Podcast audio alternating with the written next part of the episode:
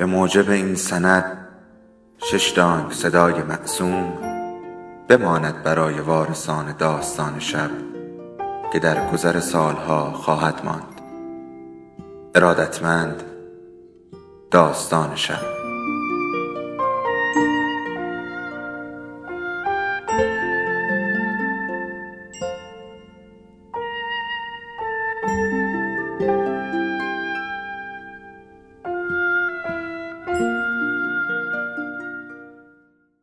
یکی بود، یکی نبود.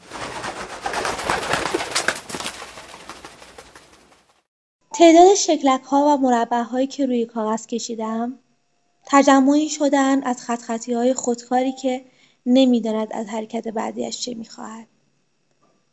لیوان را روی میز فروشنده گذاشتم. با با صدایی که تصمیم گرفته بودم آرامتر از حنجرم بیرون دهم گفتم این لیوان رو میبرم. کارت بانکم را به دست فروشنده سپردم.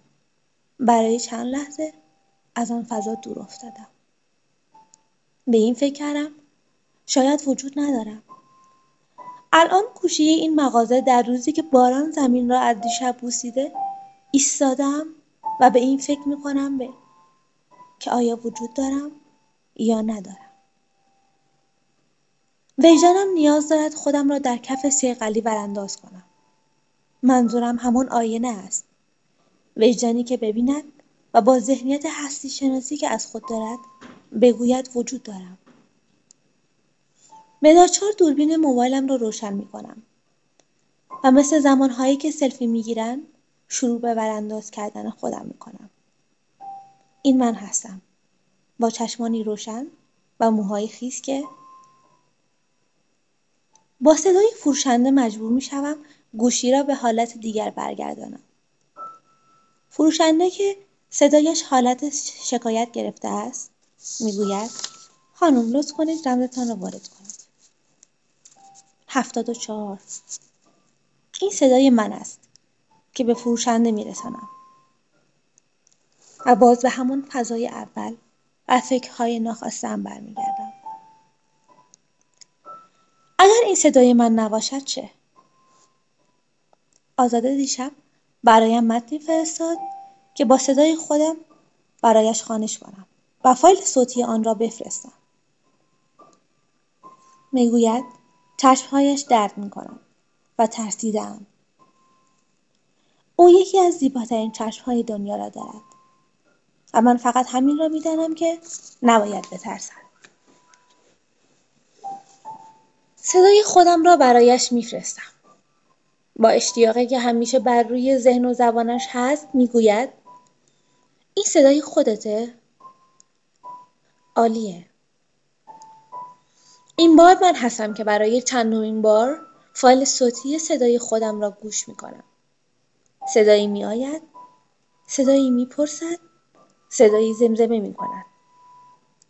این صدا صدای کیست؟ آیا صدای من است؟ به وجدان چگونه بفهمانم این صدای من است؟ آیا این صدا در من وجود دارد یا ندارد؟ پسی این صدا از نیستی می آید یا به کل نیستی است که من هنوز در آن متولد نشدم.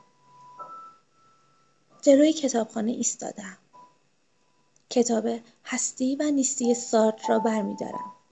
ورق می دارم. شاید اینجا راهی باشد که بتوانم برای درک صدای خودم پیدا کنم. برق میزنم. شاید.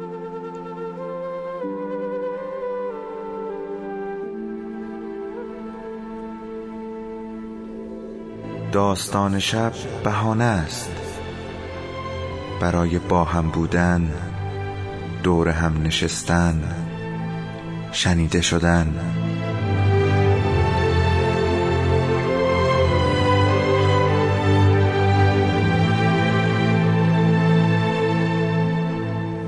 صدای افسانه ها رو میشنویم.